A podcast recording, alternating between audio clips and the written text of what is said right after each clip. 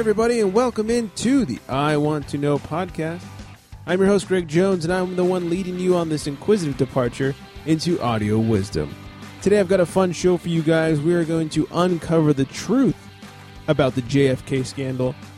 Who killed JFK? How many people were really there? And was there a magic bullet? But first, thank you guys for listening, for downloading.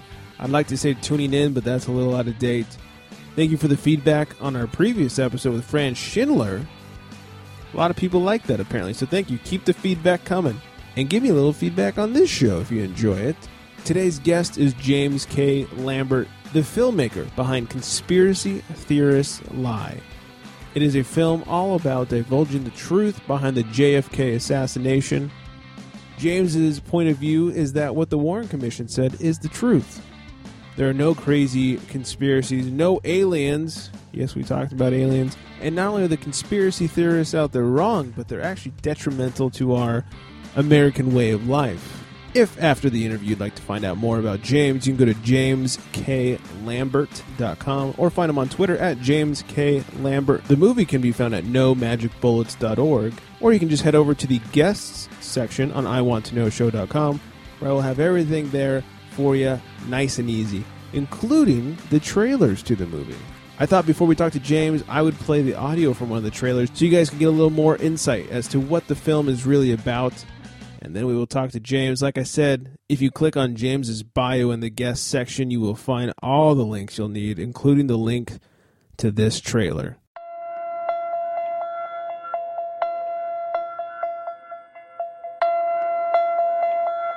The day before President Kennedy arrived in Dallas, flyers began appearing on the streets, suggesting that this man was a communist sympathizer or a communist agent who was hell bent on destroying the Constitution and the American way of life. The accusations were typical of the far right of the time, from organizations like the John Birch Society, who had even claimed that President Eisenhower was an ideological communist actively working for the Soviets. The morning of his arrival, a full page ad appeared in the Dallas Morning News with similar charges against Mr. Kennedy. The president had come to Dallas in part to speak out against this hyperbolic, conspiratorial view of the world.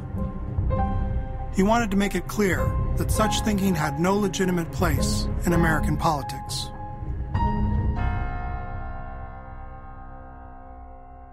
Unfortunately, the popularity of hyperbolic, conspiratorial thinking has only seemed to grow since the president's death.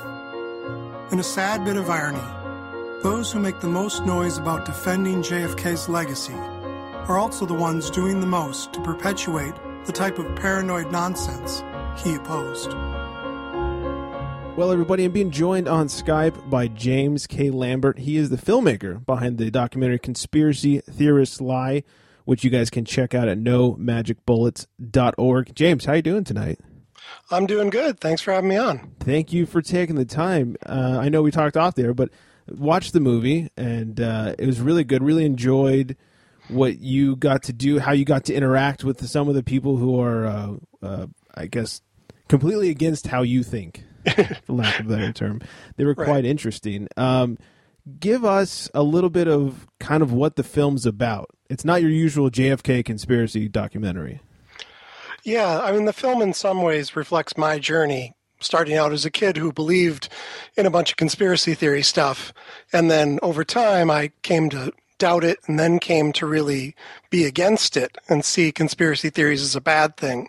And so I went down to Dealey Plaza at the 50th anniversary and I confronted conspiracy theorists. I handed out these little booklets. They're like little come to Jesus booklets, but but my message was that conspiracy theorists lie. And so my film describes the history of some of these lies, um, who popularized them, and why they are lies, and why you know what the real truth is. And then I go down to Dealey Plaza, and you see me interact with people who just repeat a lot of the the things that I've already debunked in the film. And not only do they repeat a lot of things you've debunked, their reasonings are very often, you know, you you present them with a fact. Um, and kind of no matter what you believe in, your fact is very much a fact. It's not an opinion and they Right. come back at you with, "Well, you know, that's that's BS because because it's BS." Yes, or or they grab onto something, you know, like oh, you don't think the government lies, you know, they'll just grab at something that's well, obviously the government tells lies, but that doesn't make your wild story any more true, Right. and that's the that's the logical connection that they just don't seem to get there. Yeah, uh, you did a fantastic job of, I guess, just staying calm while these people were, were yelling at you and telling you how insane that you were. Was that hard to, to get through? I, you know, I I tried to laugh it off, and I, I feel a little bit bad when I'm laughing at some of them in the film. But it was easier to just, you know, like this is kind of funny, and just I just took that attitude, and it helped me to not not buy into what they were doing. You know, they were they were getting riled up, and it would be easy for me to get riled up, but I just laughed it off instead. And, I think it kind of uh, helped you look more intelligent and made your point look more valid by not getting crazy like they were getting. Right.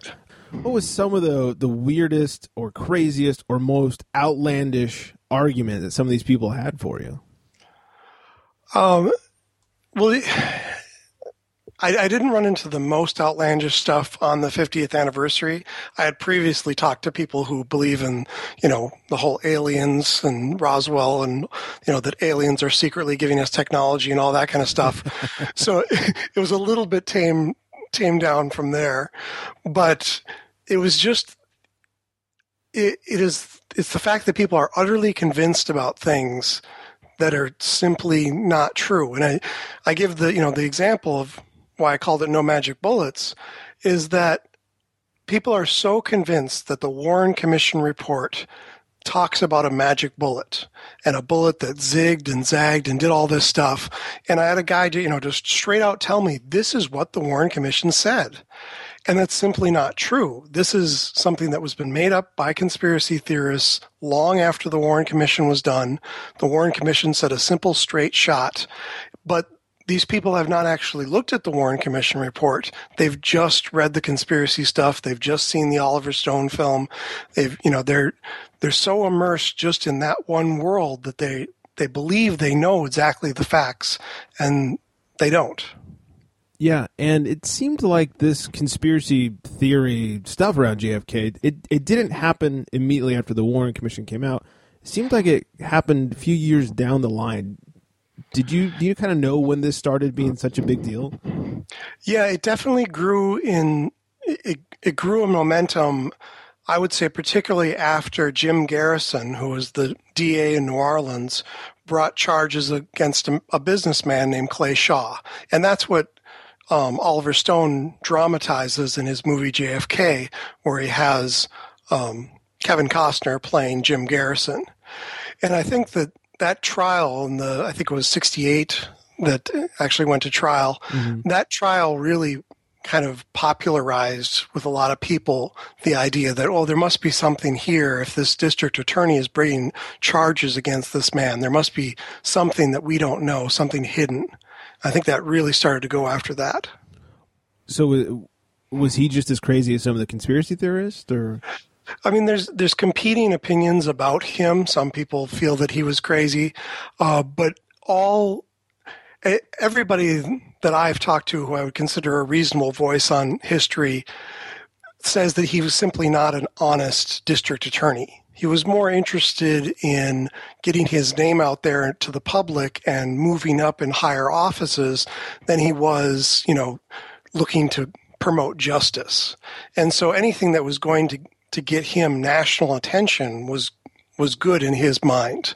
Now ultimately, you know, that's not the best way to go about trying to build a national career off of a lie. But but that I think that is the way he saw the world that, you know, this is my opportunity. If I can crack the Kennedy case or at least, you know, if if I can do something that makes the public feel like I'm this champion of truth, you know, then I can get elected governor and maybe president and who knows what.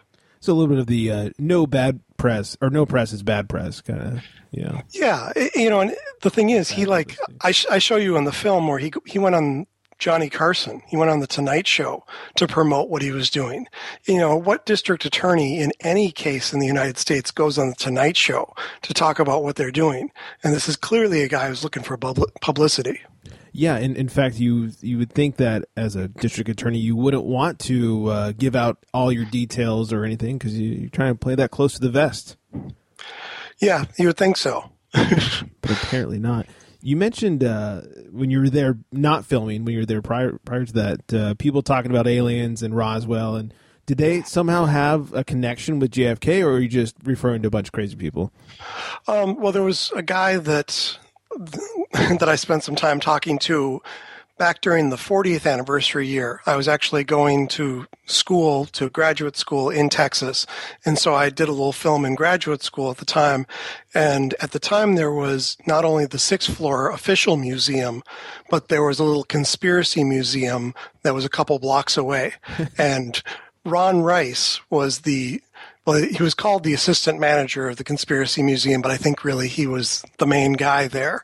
Okay. Oh, but he uh, it, he pretty much believed every single conspiracy theory you could you could name. And this was in 2003 that I was talking to him, and they were just starting to get, you know, rumors about 9 11 being a conspiracy and stuff at the time. Mm. And, you know, so he, he touched on that. Um, but he really got into Roswell, and he thought that there was an alien spacecraft that had crash landed in Roswell and that one of the aliens was still alive after the crash and that we were exchanging human DNA to the aliens to get technology from them. Wow. And so, and he was convinced that, you know, that basically presidents are just pawns working for some, you know, puppet masters who pull the strings. And it wasn't clear if he thought that the aliens were the puppet masters or the puppet masters were in league with the aliens. But it was somewhere, you know, I mean, he he brought up the X Files, and it was very much you could tell that his kind of worldview was formed a lot by the X Files. Mulder and Scully had a lot to do with his conspiracy theories. Yes. Okay, interesting. Um, at, you mentioned 9/11. I want to get to that in a second. Uh, back to the movie. I also am a filmmaker. I work in the in the entertainment industry. What were some of the more in, in, uh, challenging parts of making this film? I had I have a couple of specific questions. I don't know if you're allowed to talk about them, but uh, I know a lot of documentary stuff, especially with what you did. There's a lot of clearing footage and, and all sorts of things like that. Did you have a hard time clearing all this stuff? Um, no, because I'm I'm making a fair use argument on pretty much everything that I used in there. The only thing I paid for was to have a friend write me music for the film. But every everything that I use in there, be it um, Jim Garrison on Johnny Carson or any of the other stuff, because it is it is a part of the public record and it is making a political argument about the meaning of our history, then I feel that I have every right to show you here's what was said and here's why it was wrong. There are actually four criteria for what makes fair use. And I think that I, on pretty much all the footage, I can make an argument for each of the four criteria.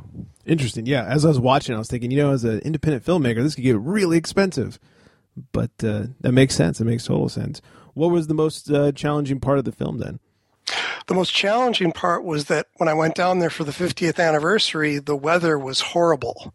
I've never had such a horrible day in Dallas before.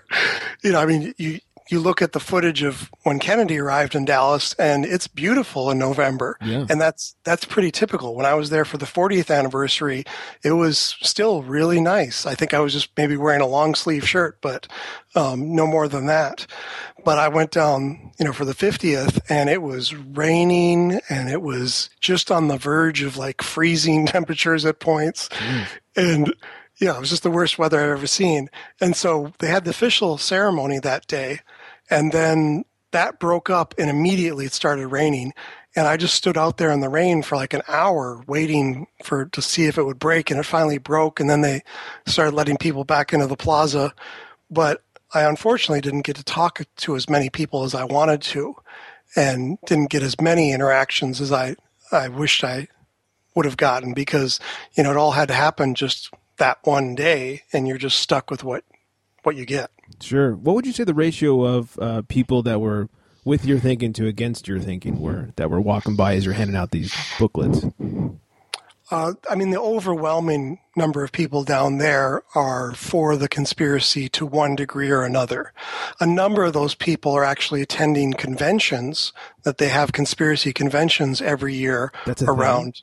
Yeah, that's the thing. They're actually there are actually a couple of different competing conventions, you know, and so even within the conspiracy community, you have like, well, yeah, but we've got the real facts at our convention. You know, those other guys, they're they're just posers. So it's like a battle amongst conspiracy theories. It is. Wow, that's hilarious. It's like uh, you know, Comic Con not liking you know, San Diego Comic Con hates LA Comic Con or something. Exactly. How insane. They should all just get together and be crazies together. Um so you're saying that uh, everything in the Warren Commission is is how it went down. Um, why did Lee, in your opinion, why did Lee Harvey Oswald want JFK dead? You know, I don't know that he wanted JFK dead. I think what he wanted was to be somebody. All his life, he, you know, he kind of felt like a nobody and he hadn't really amounted to anything. And I think he was always looking to, to be something. I mean, it's very few people in 1950s America who would defect to the Soviet Union. And when he did try to defect, he didn't, he didn't technically defect in, as far as the paperwork went, but when he tried to defect, um, the Soviets said, we don't want you. You know, you just, you're a nut. That's And- rough, Yeah. especially and, the uh, Soviets. So he he slashed his wrists at a, in a Russian hotel, and they rushed him to a hospital. And they said, "Look, okay, we'll let you stay. We'll give you this little factory job. You can be a Soviet, you know, citizen. As you know, you can live out your fantasy." Um, but they basically just waited for him to get bored with it, and he finally got bored with it and came back home to America. And he didn't have any big heroes welcome. He didn't have any big, you know, protesters against him when he came back. He thought there would be something big. You know, I just came back from the Soviet Union, Sure. and no nobody cared. A couple of people from the FBI interviewed him, but nothing really happened. And even the FBI guys just put in their reports, you know, this guy's a nobody. You know, there's there's nothing really here. And I think that he always wanted to be somebody. He he took a shot at a right wing um, John Birch Society member, this General Walker, and he shot him at his house, and it just barely it like grazed the side of Walker's head, and that was somebody that Oswald actually disliked, and you know thought. I'll kill this horrible right winger and I'll go down in the history books. Um, but then he failed at that. And then along comes this opportunity just out of nowhere that he sees the president's parade route. It's going to come right by where he's working. And even that, I don't think that he was set in stone to do it until pretty much the night before, the morning of, because he went out to visit his wife the night before and she had left him because he beat her. And Makes sense. he went out yeah he went out there and said please take me back. I'm you know i'm a i'm a better guy. I've learned from this you know. And she said no i don't think you've changed yet. You know maybe sometime in the future but not yet. And he said no you got to take me back tonight you know just begged her. And she said no i just i haven't convinced you're changed.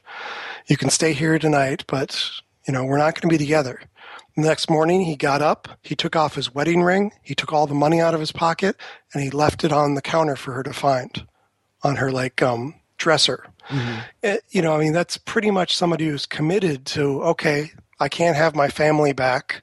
I'm going to do something today, put it to go down in the history books. And this was, you know, his one opportunity to do that. So it wasn't necessarily JFK. I mean, it, it could have been potentially anybody in that car or, or any of the Secret Servicemen walking along the route. He just needed to to make a, a scene, essentially. Yeah. And I think if anybody else had, had come, you know, through that past his work that was famous at all, he would have seized on the opportunity. Yeah. Um, do you think this is a, a listener question? Do you think that the Kennedy family is cursed? Uh, i if I was one to believe in curses, they certainly seem to be the family that has it. uh, Leading candidates for for that. yeah, I mean, you know, you had two two brothers assassinated. You had one brother die in the war. You had one sister who um, underwent what was supposed to be a good scientific procedure at the time called lobotomy. And she, you know, was in a vegetative state. You had the father um, have a, I think it was an aneurysm or a stroke, where mm-hmm. he he you know he went from being this powerful man to to sitting in a chair only able to say the word no. When he found out that his son, the president, had been shot, all he could do was sit there and say no, no. You know, and you don't even know if he understood what had happened and if he was, you know, trying to express his his grief or if he was just no, I don't understand. Um, so yeah, it just seemed like they all met horrible ends. Yeah, and then one of them had to marry Arnold Schwarzenegger. yes. Talk about cursed. And then the uh, son the son dies in plane crash. You know, it's yeah, yeah. It's been quite. Uh, I don't know if if you or anybody listening is a wrestling fan. It sounds like the Von Erich family. If anybody gets that reference, um, probably not. Uh, let's see what else. Uh, simple question: Why did you make this film? Well, I really have become convinced that the whole conspiracy theory mentality is doing harm to our society. And I think that the Kennedy conspiracy is the gateway drug into the conspiracy world. You know, most people will be like, oh, of course the moon landing's real. Of course 9-11 was a bunch of jihadis. It wasn't the U.S. government. Mm-hmm. Of course the Holocaust is real. But then they'll be like, well, but maybe the JFK thing. And that maybe starts some people down a road where all these other things start to become questioned over time. And I've I've interacted with people who you know don't even believe the Holocaust happened. That's like the final stage of wow. once you get you know that deep into the conspiracy. That's I mean that's insane. I mean because the Holocaust, and I know that these people exist, but uh, there's a lot of proof that that was a thing. yep. Pictures, videos, uh, well, films, not videos. Uh, yeah. So essentially, JFK is is the marijuana of uh, recreational conspiracy drugs. Yeah, it is. You know, it's it's the one that most people have tried. They've either picked up a book or they've they've watched a movie, they've watched a special on TV, something that they're like, "Oh, I want to know is this real or not?" Yeah, and I guess it kind of makes sense. I mean, A was a president, so it's widely publicized and uh, you know a crazy person like Lee Harvey Oswald. I mean, and, and the whole uh, Soviet thing at the time. I guess it's really easy to put those together and like, oh, there was definitely a conspiracy going on. Yeah, there, I mean, there's so many things that that perk people's interest. The fact that Oswald was then killed by another crazy guy, you know, that's that obviously raises questions and really called for a big investigation. Yeah. But there was a big investigation, a nine month investigation, and they they simply couldn't find any evidence of anybody besides Oswald who had who had done anything in this. You know, there there wasn't any other people who nobody bought the gun, nobody transported the gun, nobody did anything for him. He did it all himself. Um, speaking of the gateway drug, then what do you feel the uh, the status or the status? But how do you feel 9-11? Is that really how it went down? How it was reported, or or is there a big conspiracy or any conspiracy with that? uh, I mean, no, obviously, no government report is ever 100% accurate, just True. like no history is 100% accurate. But yes, I believe that 19 hijackers, you know, took over those planes, that they were under orders from Al Qaeda, from Osama bin Laden, mm-hmm. and they, they were very much attacking us for, you know, their view of what they should do as good Muslims. Um, so I think, it, yes, it's a conspiracy, but it's a conspiracy of an outside party that wanted to attack America. The idea that somebody like George Bush ordered this or, you know, the CIA or something like that, um, it's so impractical, just the amount of people you would have to involve. But it also, um, it's not the way that our society functions. I know that, you know, we are capable of fighting wars and killing people and even sometimes doing horrible things, mm-hmm. but we don't, American politicians don't have the kind of loyal following that like an Osama bin Laden has. They can't turn to somebody and say, I don't like that guy. you know, take him out back and shoot him. Sure.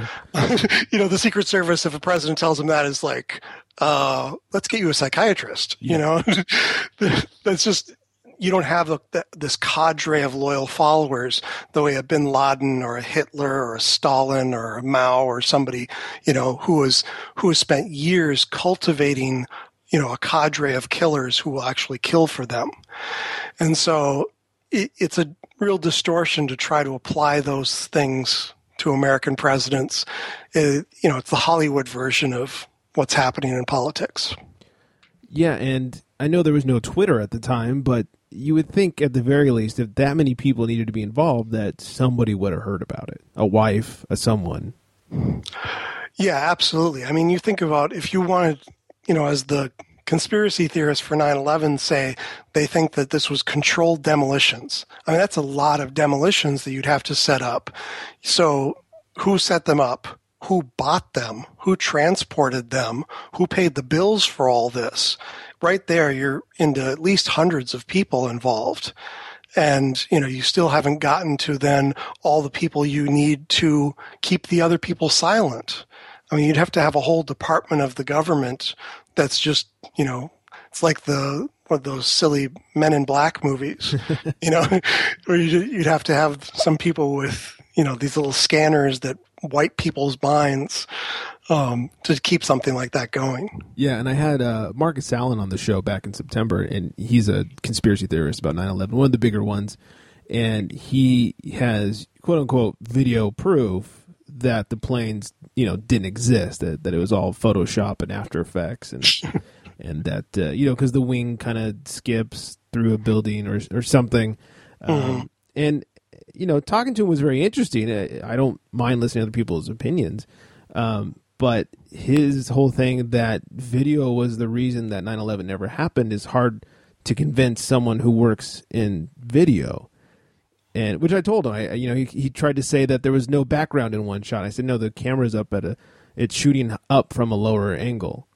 He said no they've taken out the background. Well okay. Yeah well, and the, you know the same thing has happened with the Kennedy assassination, where at first nobody was allowed to see the Zapruder film because it was so violent. You know, nobody wanted to put that before the public. Right. And when it did, when it did finally leak out to the public in 1975, it was actually Geraldo Rivera played it on his program for the first time, and then people were like, "Well, obviously, look at the the, the this film proves that Kennedy was shot from the front.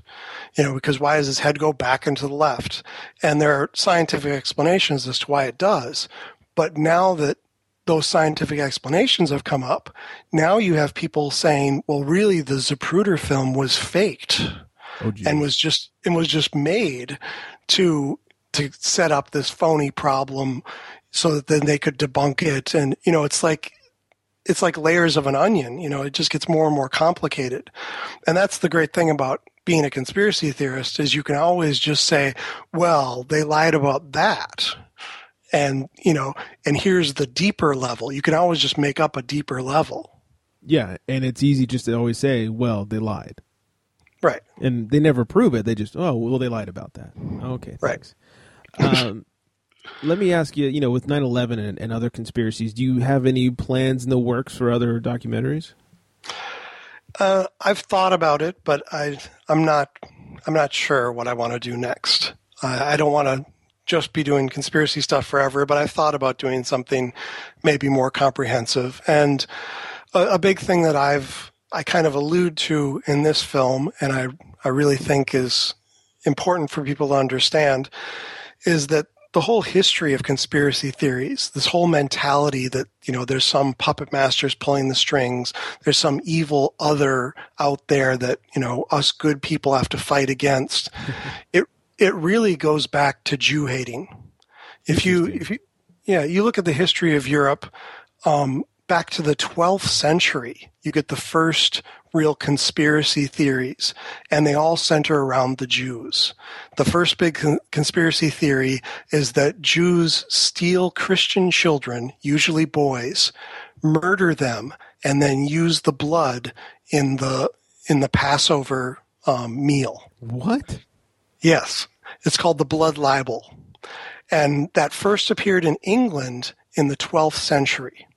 And there were people who actually believed, and this is the 12th century when, when travel was difficult, they believed that there was an international con- kind of convention of Jews who got together and decided what country they were going to, you know, steal the Christian child from next. And so already, a lot of work. Yeah, a lot of work. already, you're starting to get those things, um, and this was this became so popular in England that this idea that the Jews were this evil force out to get us, the, us good people, that um, it was about I think about 60 years later, they banned all Jews from England. They kicked them all out, and that ban lasted for more than 350 years. Wow! And as those Jews ran to other parts of Europe, of course, the other Europeans are like, well, why did the English kick you out? Clearly there's something wrong with you. And it just led to more and more stories about how Jews run the banks and, you know, all these kinds of things. And, you know, when you, when you look at Nazi Germany, people, I think today people kind of look at the Nazis as some unexplained evil that just came out of nowhere. Right. But really, they're the culmination of a thousand years of these lies being believed that the Jews are this enemy in our midst and that we must finally do something about it. I mean, the Nazis called the Holocaust the final solution. They, they believe this was a long standing problem, a conspiracy against decent human beings, and that we had to get rid of the conspirators. That's why they perpetrated the Holocaust. And that's why I'm really frightened of this conspiracy mentality, because it leads people to think that, you know, they know best and they're going to defend society from all these enemies that don't exist. Wow, I've never I've never heard the history on that. That's uh I mean, that's something else. That's insane. That's crazy. it is insane, but it's, you know, have you ever read 1984, George Orwell? I have not.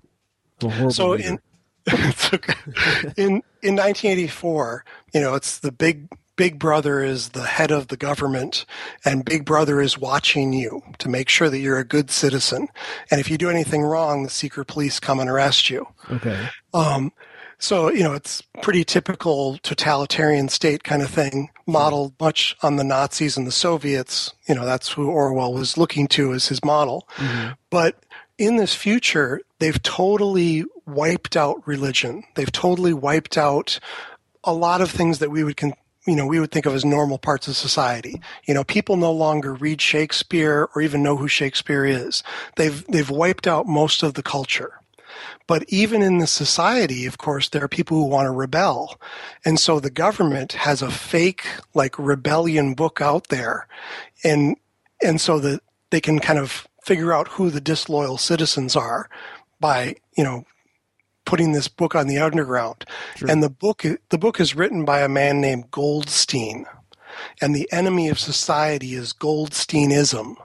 That's that's the big enemy in 1984. And I think Orwell was a very smart man, very well educated, and he realized he called it Goldstein for a reason because even in a society where they had wiped out religion and people didn't really know what a Jew or a Christian was anymore, they still had this kind of cultural knowledge from the past that there was these group of people that we we should fear. And they had kind of funny sounding names like Goldstein. You know that these little kind of vestiges of of our past stupidity continue to haunt us And using the very stereotypical Jew name, you know, Goldstein. Yeah, just exactly. Goldstein. Interesting. Uh, one last thing I wanted to touch on is I was uh, creeping through your bio, and one of the things you mentioned uh, was that you you like to look into the past for solutions of today and tomorrow. yes Uh, tell us a little bit about what you mean by that. Um, well, another point from George Orwell's 1984, he says in that book that those who control the past control the present and therefore the future. And what he means by that is if I can give you a good story of what the past is, if I can tell you, you know, how your people were destined for greatness, then you are more likely to do great things. If I can tell you how your people were always slaves and downtrodden, you're more likely to be a passive slave and be downtrodden. You know, whatever you can formulate as the past, then continues to play out in the future. And I think that if we have a good understanding of the past, then we can have a better understanding of the problems that we face in the future. Uh, Mark Twain once said that history doesn't repeat itself, but it does rhyme. And so if you have a good sense of what happened before, you can have a pretty good sense of what's going to happen next. You know, like when somebody says that they're going to take over the country temporarily to save it in this time of crisis, you probably have a good idea that's not a person to be trusted because most societies where somebody's taken over temporarily, it ends up being for the rest of their lives and they end right. up being horrible dictators. Um, and so if you can, we can learn from the past and that, and we can apply that to the future. And I think that's the only guide we have to the future is just how well we can interpret the lessons of what other people have experienced before us. It's very interesting. One of the things you said, you were saying that if you tell of uh, you know depression and slavery and other horrible things, and that's kind of how it plays out. Do you think of uh, the way we talk about slavery amongst you know black people in America so much? Is that detrimental to the you know uh, ongoings of African Americans? I think it's it's become very complex as to the messages that all of us receive. I I think that we're starting to get more of the fact that you know America was not the achievement of white people. that yeah. America is, uh, you know, that all people who all people who have come to America from all parts of the world and all have made contributions to making America. And I think that story is starting to be told more and is a good thing.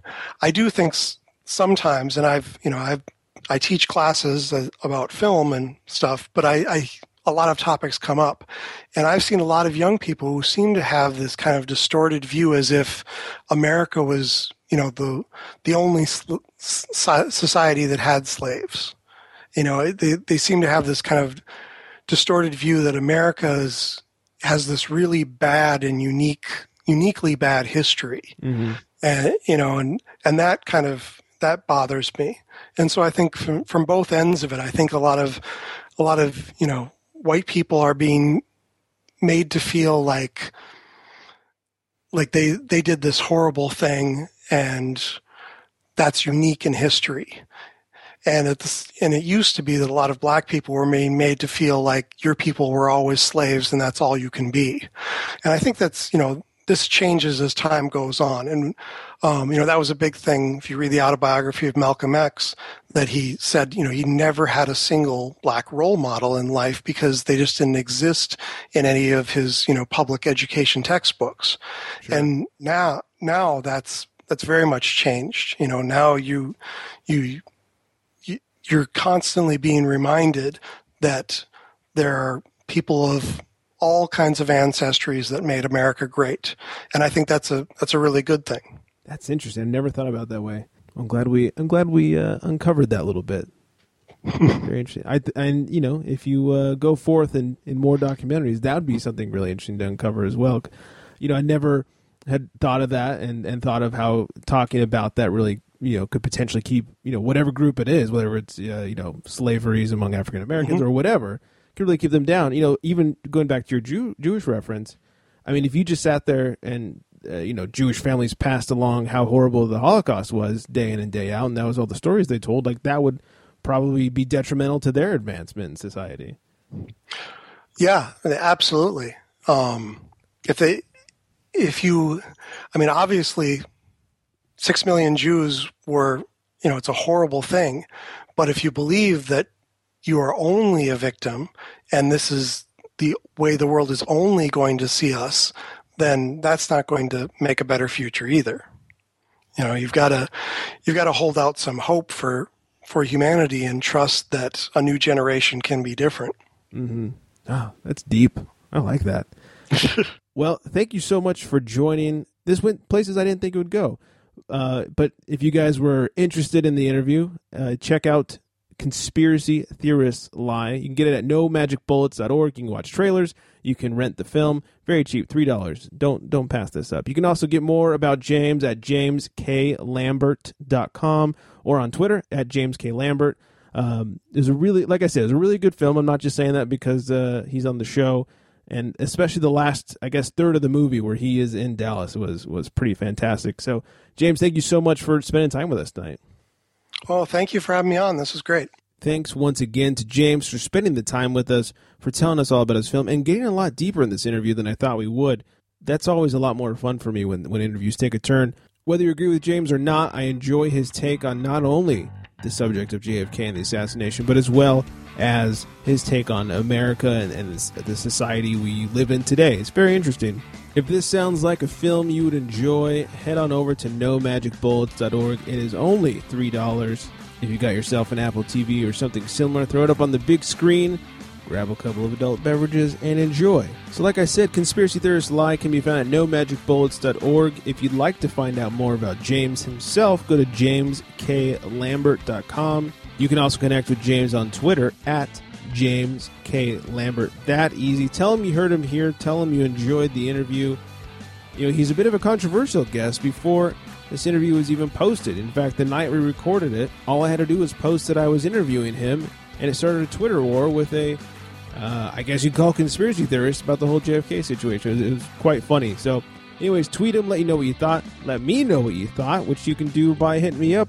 You can find the show on Twitter at I Want to Know Show. We're on Facebook, facebook.com slash I Want to Know Show. Of course, I Want to Know Show.com. You can find all that information. You can send an email, I Want to Know Pod at gmail.com. That's all I have for you tonight. On the next show, I am talking to Dr. Duana Welch, who is best described as a love doctor. She is extremely intelligent and brings a much needed fresh take on relationship advice just in time for Valentine's Day. Huh, what a coincidence. Anyways, I think you guys will really enjoy that. Hopefully, you enjoyed this. And on that note, good night, everybody.